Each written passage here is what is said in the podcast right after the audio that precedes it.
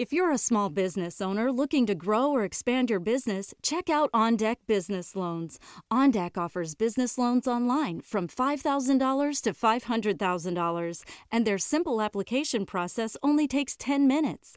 Unlike banks, they'll give you a decision quickly, and funding is as fast as one day. Get a free consultation with an OnDeck loan advisor. Visit ondeck.com/podcast.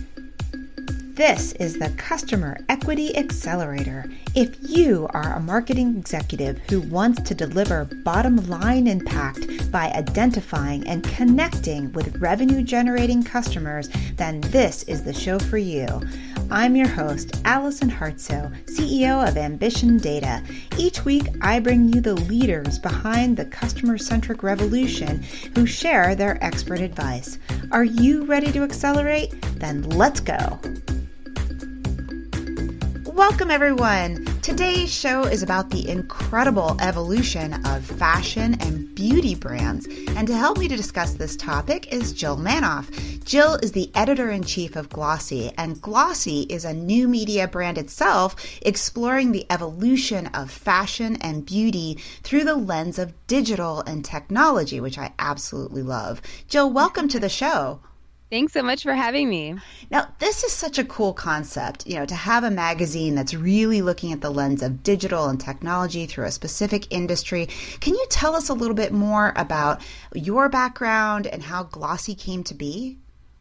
Sure. I'm kind of been all over the place, and it's amazing that I landed here. It's kind of when you look back on your career, it's kind of like, okay, all roads did lead here, but I definitely have more of a consumer facing background in terms of the editorial content that I worked with for a long time. So I, I come from St. Louis, Missouri, the Midwest, mm. and I was actually the fashion editor of a luxury lifestyle publication called Alive, which was local and honestly it was it sounds hokey because you know Midwest and all. Sorry, yes. everyone. no, I'm from the Midwest too. I know what you mean. yes, you get like, I don't know, bad reputation, but it, it, was beautiful and it's still out there and it's still gorgeous. But I was there and I was doing um, a lot of freelance styling for some of the, the local companies like Anheuser-Busch and um, Brown Shoe, which is now Caleres, and Baker Shoes at the time. Um, so doing just, you know, my fashion thing and eventually just got burnt out on the styling aspect and wanted to concentrate on writing. So bounced around a bit. I was at um, Sears Holdings as the editor in chief, actually, of um, Sears Style. So I was there for maybe three years, bounced to San Francisco, where I was the editor of glam.com under Mode Media. Um, and there, you know, we, fa- we focused on fashion and beauty. And I worked with a pool of writers from around the country and kind of worked as a curator and editor and just had a blast there. And that was the job right before Glossy. For what Glossy's background, um, we are under the Digiday Media umbrella. Digiday has been around for a good, I want to say 11 years now, maybe nearing 12. Mm-hmm. And they definitely, um, online publication, um, beautiful, a beautiful site, great reporting. They look at the um, media marketing, now retail as well. And their focus is really, um, again, the evolution of the space, where it's going, how digital and technology are transforming those industries. So, one of our the reporters, Hilary Milnes, was one of the founding members of Glossy, and I always say that Glossy was inspired by her work just because she was focusing a lot on fashion and beauty on the retail side of things. And she and our CEO, Nick Friese, and Brian Morrissey, our president, really saw um, that opportunity um, and that shift, and the fact that nobody was covering it in kind of Digiday's angle or their take on on the landscape. Mm-hmm. Nobody was looking at it from a critical angle. Nobody was um, really looking at the business side of things, where it's going, and again how digital and technology are are really changing things. So um, launched the Gloss, Glossy, launched this individual publication um, in May of 2016, and I joined that November. So we're about two and a half years in, and growing, growing. We've added beauty since I came on board, um, which has definitely blown up and became um, one of our main categories. We hired a beauty editor this year for the first time, mm. also launched a beauty specific podcast, beauty events. Um, so we're giving equal weight to fashion and beauty these days, and it's going going really well. that's that's a great story, and and I like how the the heart of the brand is really around business and technology and then the industry focus as opposed to the broader industry focus with kind of a nod to tech. I think that makes a big difference in the the amount of signal that comes through. And and it also sounds like I, I just want to call out before you mentioned reports and a lot of times people on this show think about reports as oh it's something I created in Tableau. No, what you're talking about is research reports, right? Correct. We're doing that more and more. We have quarterly reports that are part of our Glossy Plus subscription program, which launched in the summer. Um, so we moved to subscription. Again, it's called Glossy Plus, and what that is is you get. Um, we do have like a paywall now, so you get your four free free stories a month, um, but you also, with the, the subscription, you get unlimited content and you get a bunch of exclusives. So, one of those exclusives is the quarterly reports. Um, we just released the wellness report at our last event, the Beauty and Wellness Summit. Mm-hmm. And um, it was very thorough. We survey our readers and full of in-depth information on where insiders think the industry is headed. So we looked at it from a beauty standpoint, we looked at the wellness side of things, how they're intersecting, and came out with this robust report. And um, some other things that we do with Glossy Plus are just exclusives like a weekly newsletter which has it's basically a couple of stories in one in one newsletter and we do these slack chats where we have um, insiders we had Ulric Jerome the ceo of matches fashion and they just come on Slack, our members can log on and really it's kind of ask me anything mm-hmm. sessions. So we have a lot of fun with that and we do these um, exclusive events as well for the members where um, we'll do live podcasts. We just had one with the creative director of Vince at their Soho store, and we also had a fireside chat with Rebecca Minkoff at her Soho location. So, wow. um, a lot of fun things we're exploring. It's definitely um, a job in itself to kind of keep the constant programming, but it's really fun and challenging. And it's a way for us to connect. I always say we have Glossy super mm-hmm. fans, and it's a way for us to kind of give them more and like we'll probably talk about today, but kind of meet that customer where they are and have opportunities to connect and build relationships. Um, that's really important to oh, us that's, as well. That's fantastic. And I, I, can tell everyone listening that it is very high quality content. It's a lot of content coming out very fast, but it's also just really high signal. And I, I love the, the content that you offer. Now, at the end of our show, will you have a, um, like a little subscription treat or something for our, our folks? I do. You just wait okay, and see. great, great. We will add that in at the end. Fantastic. So let's dive into the topic a little bit. Um, so I, I want to just give a nod back to my my Midwestern roots and your Midwestern roots, and say, you know, why should I really care, or why should I find it interesting about how fashion and beauty are evolving. So maybe my company is located in a part of the US that's just not that into fashion or really isn't that technically savvy. And you know, it's yeah, it's nice what you wear to work, but it's not it's not the be all and end all of my life. What is it about fashion and beauty that's so interesting about how these brands are evolving? Yeah, I like to say, always bring it a step back because when we say technology and digital, a lot of those visions of AR and VR and these over the top activations and really just high tech things, a lot of it, it's digital and technology is affecting everything. And we all shop and we all wear clothes and we all, you know, if it's not beauty, it's not, it's, you know, at least toiletries. And we, we touch on kind of um, body care and things like that. But um, our take on it is, the shift in power. And so I just did a story today looking at how digitally native brands are changing the American mall. I mean, we all go to the mall. So these DTC brands are kind of borrowing from what they're doing. They're really doing it right. They're connecting with customers. They are able to cut costs because they're doing everything directly.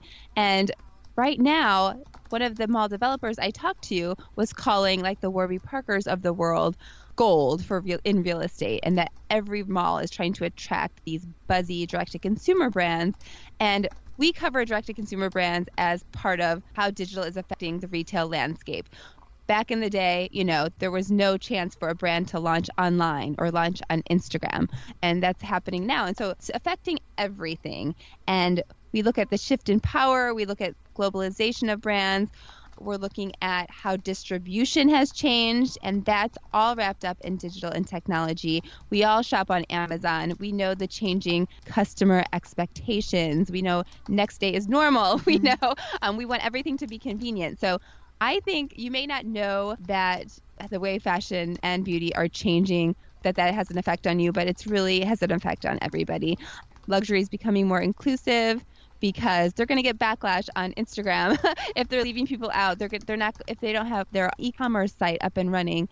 Um, they're going to miss out on sales. So they're moving into digital. Everyone's moving digital. Got it. When we talk about that shift of power, I think what I'm hearing you say is that it used to be that brands would be begging to get into the mall, but now the mall is begging for certain DTC brands because of the buzziness, their um, their digitally native attractiveness. Is that right?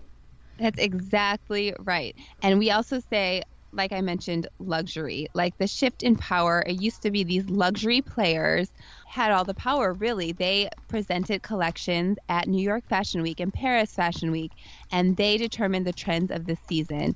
Now, the shift in power, a lot of this is wrapped up in Instagram and social media.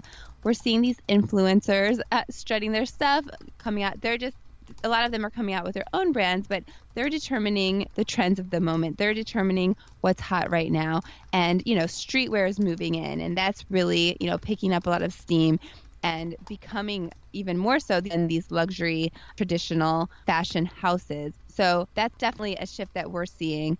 Um, and Instagram is, it, like I said, is definitely wrapped up in everything in terms of forcing brands to be more sustainable. It's forcing brands to be more inclusive and transparent. And it's just the more opportunity there is for people to connect with brands through social media, I feel like the more we're going to see this shift. And this is fascinating. I could go on and on about the shift because, as we know, yeah, as we know, like it's happening. Like no, it's no longer print magazines or monthly publications. I mean, who has time to wait a month mm-hmm. for the next new thing? It's daily on social media. So that's definitely part of the shift as well. Just to wrap on that a little bit, when you talk about the luxury players that previously had a lot of power to determine trends, but now it's the influencers, is is it the role of the brand to be more of an let's say a curator and an echo chamber for or maybe echo chamber isn't the right word but a curator for the right influencers and then where it matches what they want their brand to be whether it's sustainable inclusive or other things then they pick that up and push it out as part of the inspiration behind what they offer. Is that fair? I think that's fair, definitely. Definitely. They're looking to influencers yeah, yeah rather than vice versa I, I we definitely see that. And it's not across the board. There are definitely brands that are that are innovating. I think that I could go on for hours just talking about the wonder that is Gucci right now and you know Alessandro Michele and all of the he is actually like the face of the brand and he's active on social media and it's kind of a new way that the brand is working and proving successful I think that's like one in a million story, but um, that is one brand that's doing it right. And, you know, they're getting recognized for being, you know, the most active or digitally savvy luxury brand. And that's what you have to do right now in order to kind of make an impact or, you know, be part of the, the influential mix, I guess. Well, let's dive into some of those examples. So, you were saying that Gucci is the most digitally savvy luxury brand. Is it the way that they use social media that is making them so digitally savvy? What is it that, that they do that's different? Yes, I mean, if you can believe it, we talk about this all the time. Some luxury brands still only selling, you know, 2% of their sales are happening online, which today sales in general in fashion are, are not as high as you would think, but 2% is so, so low. Gucci definitely double digits, definitely going, you know, all in in terms of e commerce. They're not saying this isn't us. Um, we don't want to scare away our our long our loyal customers that we've had for decades. They're not scared of going there because they're introducing newness, and freshness constantly. I just feel like going all in is the differentiator, um, and not worrying about an old way of doing things. it's shocking that brands are still just now introducing e-commerce sites or still going in with maybe just their accessories or just a selection. Like if you go on a, a brand's website you go there rather than maybe a marketplace because you expect to see the full collection and you expect to be able to um, pick and choose what you want maybe from whatever if it's not a runway show the collection. I think that that should be standard at this point but no no no no which is why do you think they're also connecting or they're they're seeking to connect directly with the consumer in a more transparent way when uh, gucci yes. is reaching out and they're you know they're getting that give and take in conversation Absolutely. Everybody wants that millennial younger consumer customer and they're doing things like collaborating with young artists and really just showing they're not stuffy. Like they have a little bit of an edge. They can um, appeal to a younger customer. But yes, like I said, um, the creative director, Alessandro, who has his own Instagram account and he is filming behind the scenes and that's going live on his stories all the time. And he He's an active poster. And then also the brand itself. Yeah, you can see behind the scenes. It's kind of like behind the curtain. Like they're opening it That's up. Great. And why not? Yeah, it's amazing. And I love following it. And it just makes you a bigger fan of the brand for sure. It so does. And and I'll give you a similar example because I was just in New York and we went to see the Rockettes, which is, you know, kind Fun. of like one of those touristy things that you sometimes do, but it came with a backstage tour. And one of the things that was so nice about that is, yeah, you see the show, and the show is a lot of flash and it's very entertaining, and they're doing some really innovative things by using like all the wall space. So it's totally immersive, and they're using drones and all kinds of stuff. So there's all this flash. But then you go behind the scenes. And when you go behind the scenes, you get the sense of the soul of the brand and you see all of this Art Deco um, architecture and you hear the stories about how they built Radio City Music Hall in the first place and the goals that they had for it. And you see these pictures of all these artists that have appeared over the ages and how their um, what their experience was at, at Radio City Music Hall. And it, it makes you feel so much closer to the brand that it's not just a, a superficial like, oh, I'm going to check the box and yeah, we've gone to Radio City Music Hall. Now I think about it as, wow, I know there's an Art Deco apartment in Radio City Music Hall. I understand a little bit more about the evolution of the Rockette costumes and what it takes to be so physical as a Rockette. Uh, and, and that is a real driver. That transparency really drives loyalty. Yes, you're not kidding. That's so cool, by the way. I want to, I want to do that.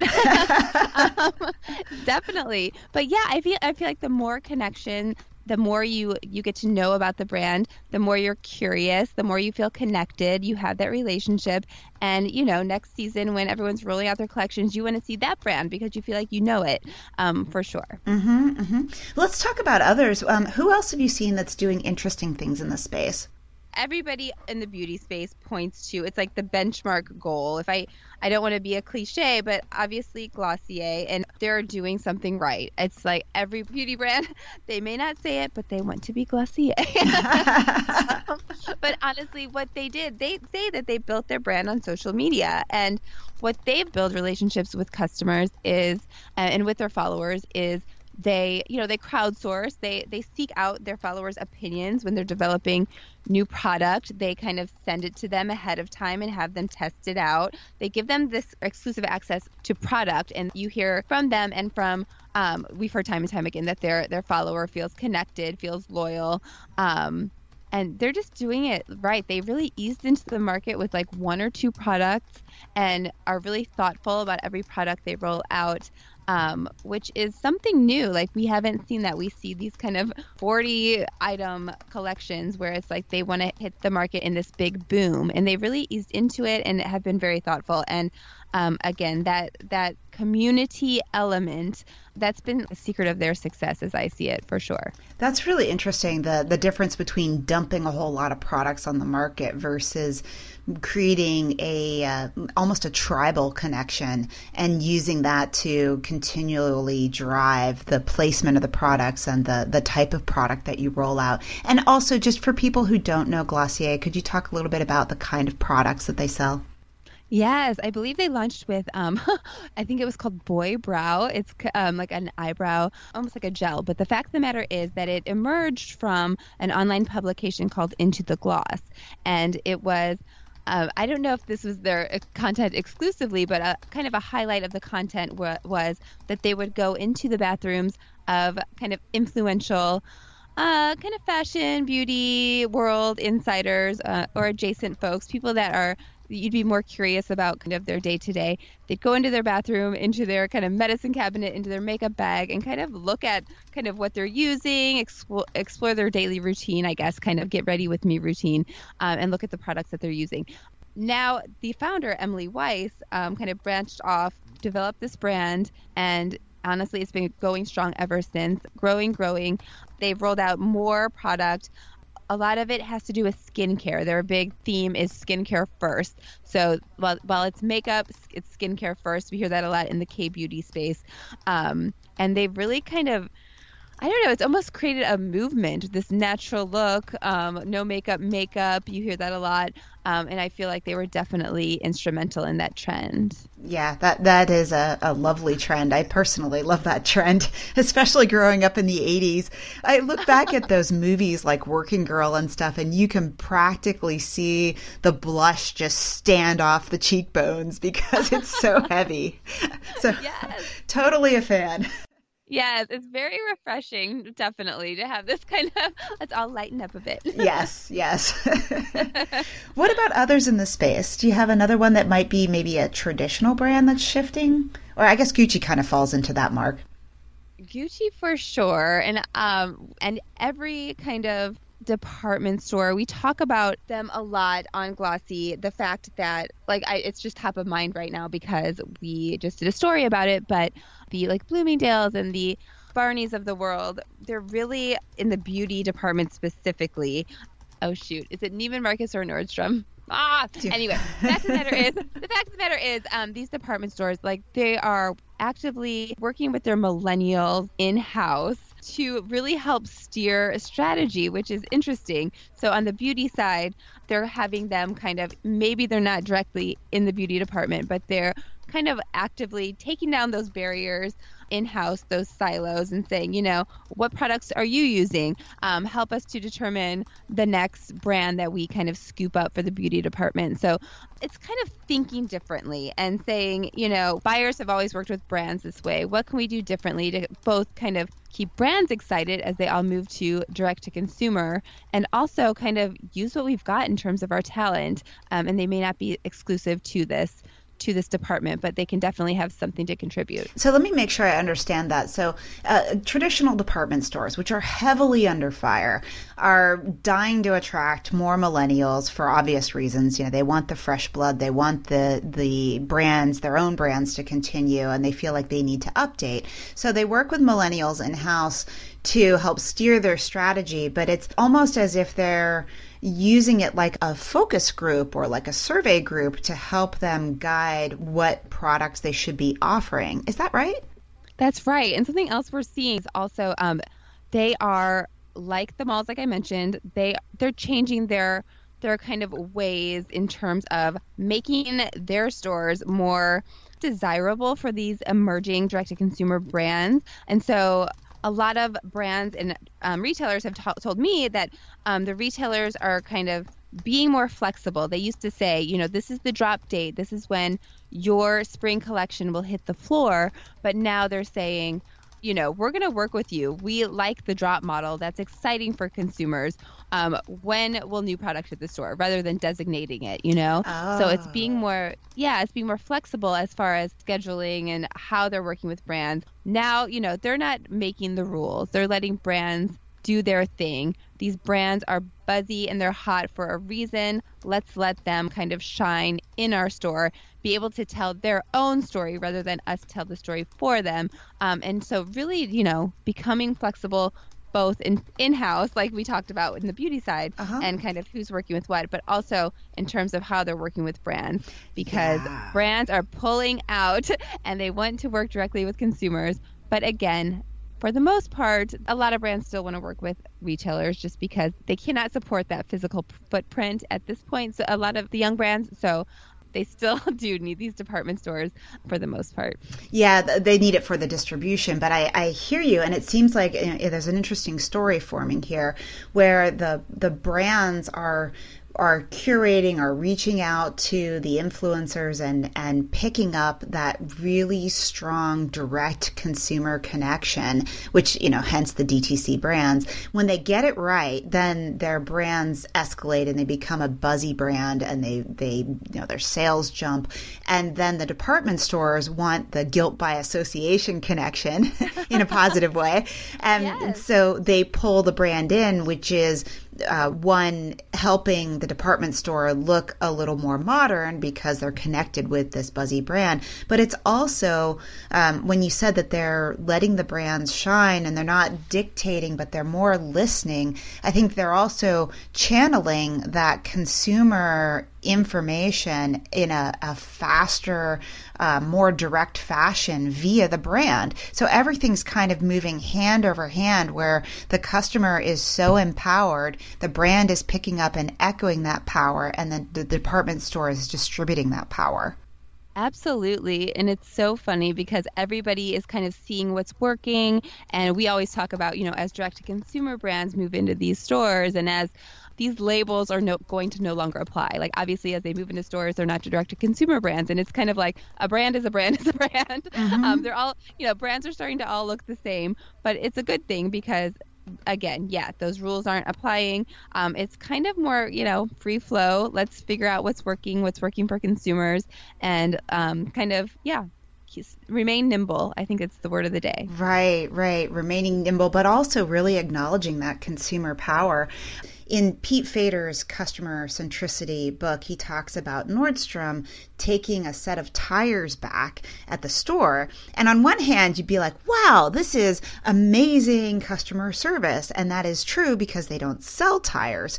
But on the other hand, it's it's completely boneheaded when you look at it from the customer value point of view. Uh, you know, and th- this is the rub of the debate is you know, where does it switch where, you know, that person who returned the tires might also be a high value customer. And sure, I'll take your tires back because you generate a lot of revenue for our company and we really want to treat you well. Nordstrom doesn't make that distinction typically. They treat everyone well, which is part of their brand value. But Pete uses it as an example of where uh, maybe a, a brand that was up and coming or a brand that needed to be more surgical might not take the tires back because it's not a direct fit to what their high value customers want or would do. So Nordstrom is always a tricky example for us because they're shifting in the digital age, but they still have this amazing like kid glove service that's part of their brand. It really is amazing. And yeah, you're right. The young players can't keep up. So it's kind of like the giants are getting larger because, you know, they're able to, to kind of meet these new demands. But man, I definitely have a, a confession that I used to be a stylist and I would be buying and returning clothes all all the time, and I I knew that trick. I knew Nordstrom took everything everything back. but you still Nord- love Nordstrom, right? Nordstrom's the go-to for sure. oh wow, that's funny. So okay, so let's say that you know maybe my brand is not um, as hot as the current DTC brands. What would you recommend that I do to make my brand more like the hot DTC brands? Um, what should I think about first, second, third, and if I wanted to be a little bit more modern? It's all about building that connection with customers, and I think that it's it's doing it in more of like a hands-on way and less of a kind of like too thoughtful or too uh, like regimented in how how you respond. It's kind of being active on social media and kind of putting out questions and having building that relationship where you can. But the words obviously transparency like we talked about being authentic um, having that consistent voice across channels and um, kind of inclusivity as well. On the beauty side of things like we talk a lot about there's a new requirement that every brand needs to have, you know, 40 shades of foundation, and um, it's a new like if you're not, then it's everyone says you're not being inclusive, you're not catering to this community, and so it's a lot of pressure. And like on the same lines of Nordstrom, like the young players, maybe they're not equipped to come out with 40 shades and get those 40 shades on the floor at, at every store they're selling, and it just becomes really costly and crazy. So anyway, there's pressure from consumers to really think inclusivity in terms if you're a fashion brand to kind of offer every size. So anyway, I think it's just you know maybe you're not there yet, but it's kind of moving towards a more inclusive front even on the sustainability side. If you're not there, we're aware of our shortcomings, but maybe by 2020, this is what we want to do. And just kind of being authentic and open in in the fact that you're making improvements towards these values, these customer values that are really um, customers able to be more vocal about these days. So inclusivity, sustainability, and just yeah, transparency and just saying all of our customers are the same. We're not going to give special treatment because you are a high spending customer. So just like being like open, available, breaking down barriers, and just showing that you are working you're you care about their values mm-hmm, mm-hmm. and that is where it gets tricky and I, I think to go back to what you said earlier about glossier rolling out just a few products at a time you know if that young player is not equipped to do 40 shades i think the the connection to the customer and listening to who they are and what they want, as well as connecting it to the bottom line of the company. So, looking at what the high value customers do, how does that help you keep and stay in business for the next day, it allows them to triangulate perhaps a little bit of, okay, maybe I don't want to do 40 shades, but I do want to be inclusive. So, if I roll out along the lines of people who really want to bond with my brand and people who are are spending with my brand and I'm and I add those things together, then maybe I can target the right products to push and in order to continually grow my footprint and please the people who have raised their hand and said, Yeah, I really like what you're doing. So maybe yes. that can be a more surgical way for the young players to try to go after that inclusivity and transparency and authenticity without breaking the bank and trying to be all things to all people. Exactly. Just like show you you list you're listening. We hear you. Mm-hmm, mm-hmm. yeah definitely. I think that's so so important. Agreed yeah. Now if people want to sign up for glossy or they want to connect to one of the events or get a research paper how would they get in touch with glossy? How would they get in touch with you? Oh, thank you. Um, you can definitely anytime go to glossy.co. Um, we have new content rolling out every day definitely you can sign up for our newsletter where you get the day's um, news stories. There's a place where you can just enter your email address on the website on the homepage. Can I just say I get this and I love it? Oh, thank you. I have an amazing team. Hi, Danny, Priya, and Emma. First of all, I have an amazing team. And then we um, also for Glossy Plus, um, you can just, just go to glossy.co slash plus and um, we talked about that offer, so you can enter holiday 25 in in the um, this section where it asks for a promotion code, and you can get 25% off the subscription for the year. So that's definitely available, and you can email me anytime with pitches or ideas, or just say hi at Jill at glossy.co. Oh, that's fantastic. Now, I have to ask is the cost for Glossy Plus going to go up in the new year so that it might make sense for me to sign up right now and use that promotion code? Um, I would say I think the code is good till the end of the year and it will not go up. No, no, no. Good, good. And do you also have events coming up? Yes, thank you for mentioning it. So, yeah, events are definitely a large part of what we do. We have five or six every year, including um, three day summits and one day forums. The forums take place in New York, and our next one is February 28th. Again, it's a one day event, and the focus is modern marketing. So, we'll be looking at marketing strategies, the, the latest and greatest, what what brands are trying to do beyond, you know, the, the typical traditional print campaigns and commercials. So what are we doing now? Some of them are throwing back and doing they're finding radio actually works for them or they're huh. advertising increasingly advertising on the subway why are they doing that so looking at modern marketing strategies so we'll do a deep dive with fashion and beauty brands fantastic well, Jill, this has been really a, a wonderful episode. And uh, as always, links to everything we discussed are at ambitiondata.com slash podcast. And we'll also mention that promo code there. So in case you missed it during the show, you can always pull it up in the show notes. Jill, thank you for joining us today. Such a pleasure. Allison, thank you. This was so much fun. Remember, everyone, when you use your data effectively, you can build customer equity. It's not magic, it's just a very specific journey that you can follow to get results. Thank you for joining today's show. This is your host, Allison Hartsoe, and I have two gifts for you. First, I've written a guide for the customer centric CMO, which contains some of the best ideas from this podcast, and you can receive it right now. Simply text Ambition Data, one word, to 31996. And after you get that white paper, you'll have the option for the second gift, which is to receive the signal. Once a month, I put together a list of three to five things I've seen that represent customer equity signal, not noise. And believe me, there's a lot of noise out there. Things I include could be smart tools I've run across, articles I've shared, cool statistics, or people and companies I think are making amazing progress as they build customer equity. I hope you enjoy the CMO guide and the signal. See you next week on the Customer Equity Accelerator.